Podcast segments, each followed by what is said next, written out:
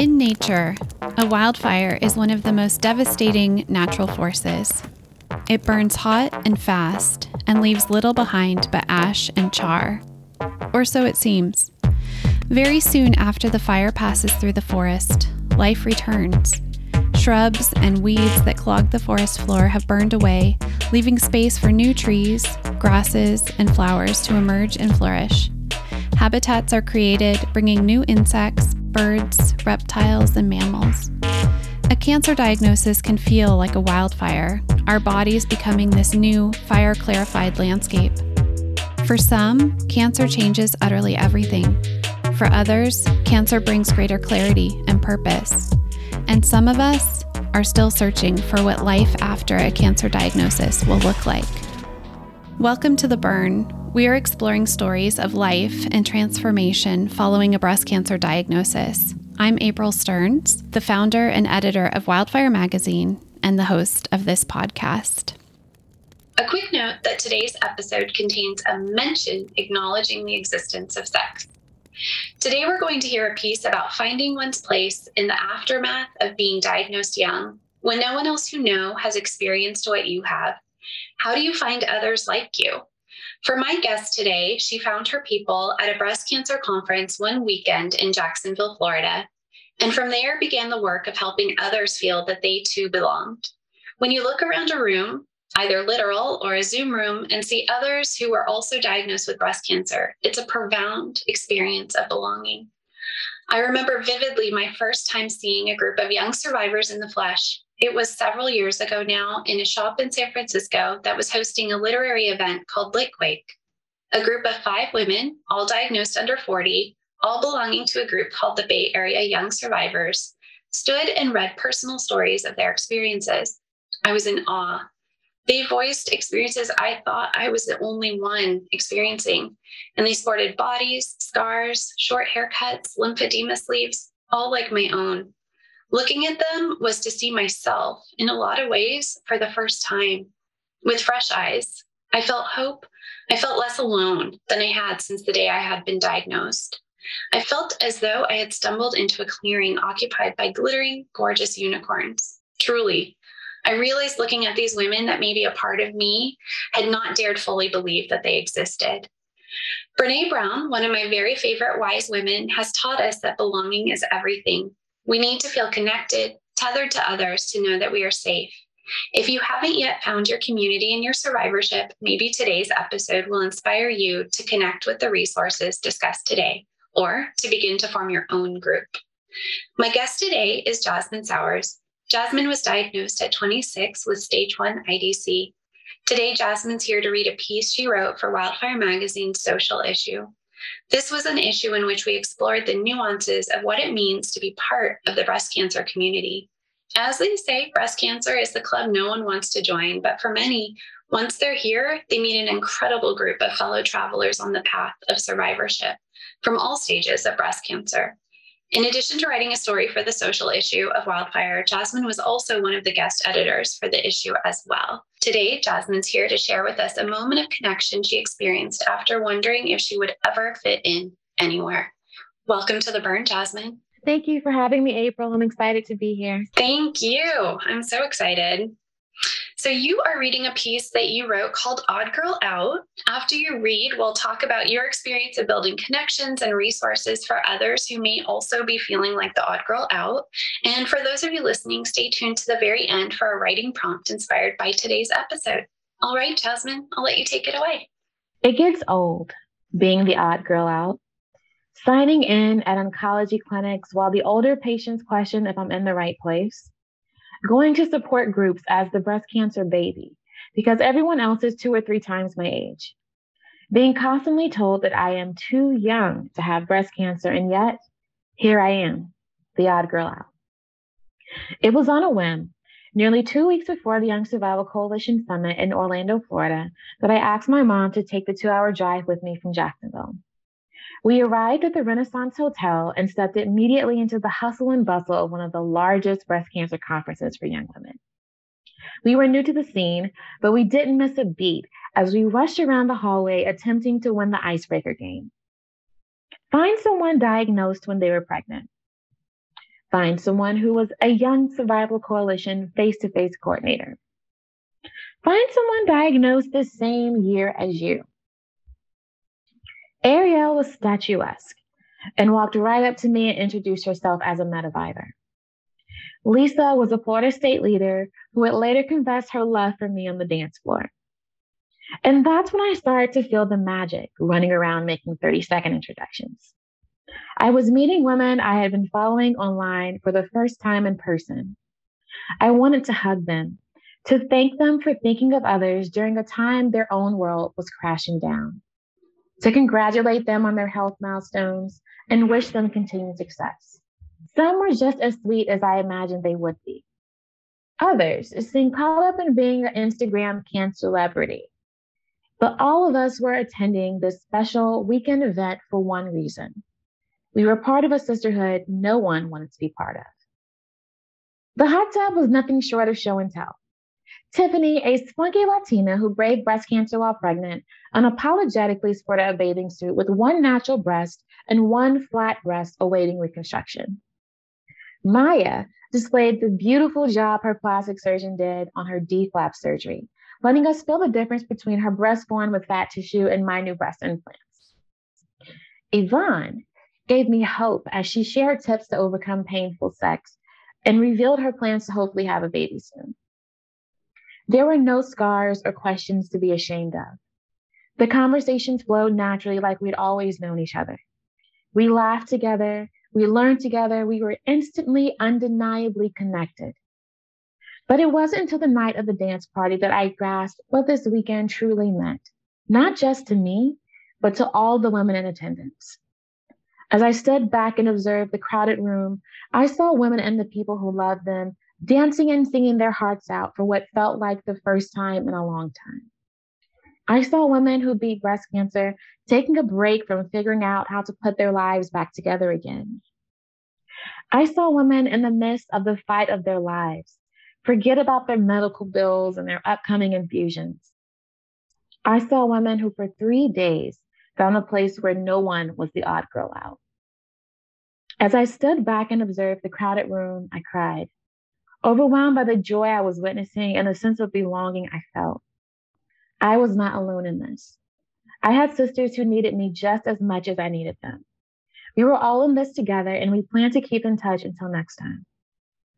I cried again as I hugged everyone goodbye because I knew for some there would never be a next time. Some farewells would be forever. Some dances would be our last. There's a part of me that will always be thankful for being the odd girl out, because not fitting in with the masses led me to hope. It inspired me to love others the way I experienced love that weekend, and it's blessed me with the friendships with the most extraordinary women. That was gorgeous, Jasmine. Thank you so much. So much of that resonates for me.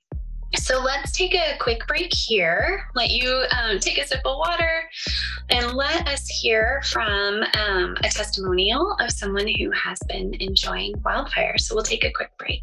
Hello, I'm Katie. I was diagnosed with lobular primary breast cancer, stage 2, estrogen positive, November 19, 2019. Throughout my year and a half of treatment, I wrote in April's wildfire workshops and have found the process completely transformative. I've written something now to try and capture in words how I see that process working.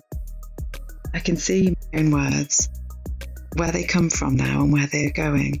They're spirals endlessly going over and back, reaching forward. The movement I see is black ink, effortlessly moving into the future from the past. Sentences are salve to me now, salve to old hidden wounds, bringing them out into the open so they can appear on the page, be acknowledged, seen, and healed. I see this movement of ink and shapes going backwards and forwards through my life, soothing, opening, smoothing, leaving nothing unseen, because I'm wide enough and deep enough to soothe all my past hurts. I know that now. Thank you, April. Thank you, wildfire. Okay, Katie, thank you so much for that transcontinental love. Welcome back, everyone. Jasmine, before our break, you shared with us a wonderful story of experiencing your very first breast cancer conference. I want to take you back to that hotel, to that conference in Jacksonville. And as you and I are talking now, we're in the midst of a pandemic, of course, and meeting in person has become more challenging. But going back to the Young Survival Coalition conference, can you share with us a little bit more about how that experience of seeing people in real life, in flesh and blood, was different than maybe seeing them on your Instagram feed before that, if you were connected in that way before that? No, it was actually a little overwhelming. I thought I probably would have been more shy than what I was, but I felt so like instantly at home. It's something that's really hard to describe. You know how it feels when you don't mix, you don't fit in with what's around you. So this feeling where it seems like, man, I am one of many. I don't have to explain to anyone why I'm not going to do the Zumba for 45 minutes because I'm flashing. I don't have to explain to anyone why I don't have cage yet or anything like that. It just felt so comforting. I think it's probably the word, to not be in a space where everyone's looking at you like, why are you here? What are you doing here? Mm-hmm. I agree with that. And I'll say I've been to a Young Survival Coalition conference as well and had a very similar experience. So I know what you're talking about. One thing that I love about your story that's different from my own is that you said your mom brought you to Jacksonville. That's wonderful. So did she also participate in the conference? So we actually live in Jacksonville. So we drove from Jacksonville to Orlando. Oh, gosh. And my mom was like my closest co-survivor. My mom is on the side of the family where breast cancer is very heavy. So I thank God my mom does not have to deal with breast cancer, but her mother was diagnosed twice. And she is now a third time breast cancer thriver. She's living with metastatic breast cancer. And so I think my mom grew close to me, in part because I'm her child, but I do think there was a little piece of her that maybe felt guilty, like it was her genes that did this. And I'm like, this is life. Like no one could have counted for this. But my mom absolutely jumped in. My mom was dancing. My mom's in the photos. Everyone that met me and my mom that weekend always asked about my mom. Now, I'm like, where's Miss Penny? I'm like, she's not far behind, I promise. I love that. I mean, she needed community too, I think, to know that you both were going to be okay. Absolutely. Absolutely. So that was, that's probably one of the best memories I have with my mom. What was the theme that year? Was it the 90s party or the 80s party, something like that. And both of us getting dressed up and with the bright makeup. I mean, that's probably one of the best memories I have with my mom for sure. Oh, I love that you have a best memory of your mom in the midst of a breast cancer experience is incredible. That's really cool. So you are the co-founder of an incredible organization called For the Breast of Us. Can you share with us what your mission is and how it intersects with this experience of Odd Girl Out? So this was like the perfect intersection with us for Wildfire Magazine, this opportunity to talk about the importance of community. For the Breast of Us is the first online community that's inclusive to all women of color affected by breast cancer. Our mission is really to help women of color make the rest of their lives the best of their life after breast cancer diagnosis. What we realize through experience, and that's illustrated vividly through research, is that women of color, Black women, Asian women, Latino women, we face some very unique challenges in navigating breast cancer. Black women in particular face the worst health disparities. And despite the challenges that we face, we are very much so underrepresented. And the stories and the imagery, and unfortunately also in the research and the clinical trials.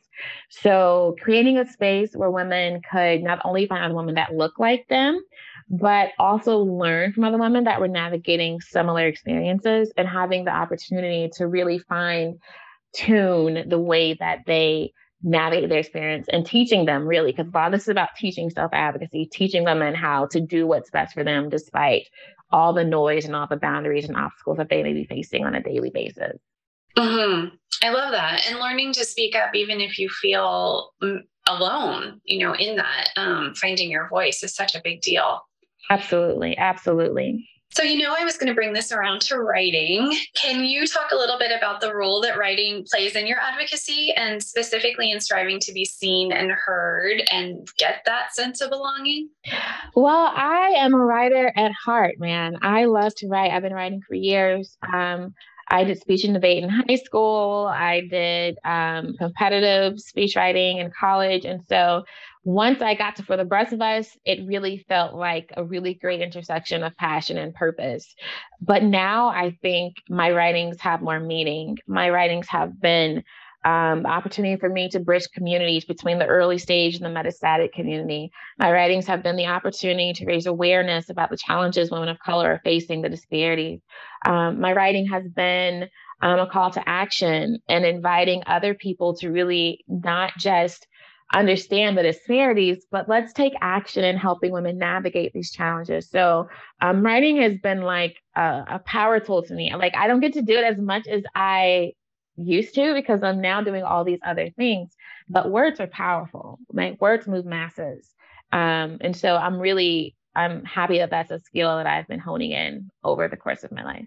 Mm, oh, definitely. And it's interesting because I think that sometimes people think writing needs to be this really big thing or really serious endeavor, but we actually are writing all the time, particularly on social media, right? Like, people are sharing their stories in little photograph and snippets of writing too. Absolutely. I mean, like, I'm always scrolling on Instagram and I see a woman that can make like 2 paragraphs of a caption. I think, girl, there's a story here. I need you to come over here and tell me more about this experience. Tell me.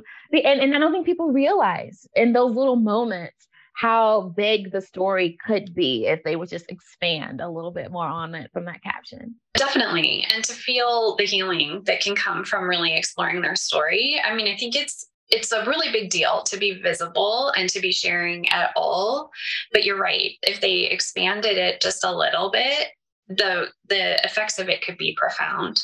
I've always found that there's the things that we are a little afraid to share, that we feel alone in sharing. Those are often things that most other people resonate with. We're just waiting for someone else to say it first. Yes, exactly. Exactly.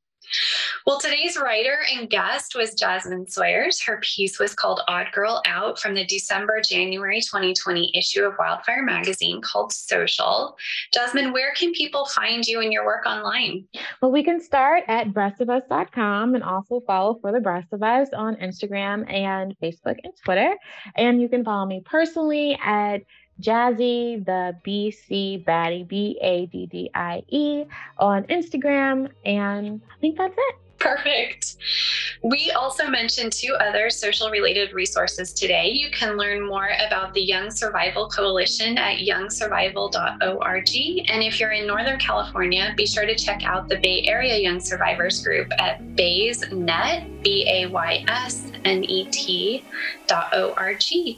Thank you so much. I'm April Stearns, and you've been listening to The Burn. The Burn is a production of Wildfire Magazine, where we share breast cancer stories from young women like you've never read or heard before. We also strive to inspire you to write your story like you've never written it before. Stay till the very end for a writing prompt inspired by today's story. Our producer is Bill Smith of Shoe Production, and our production assistant is Monica Haro. Want more on the life-changing transformation to be had from telling your breast cancer stories?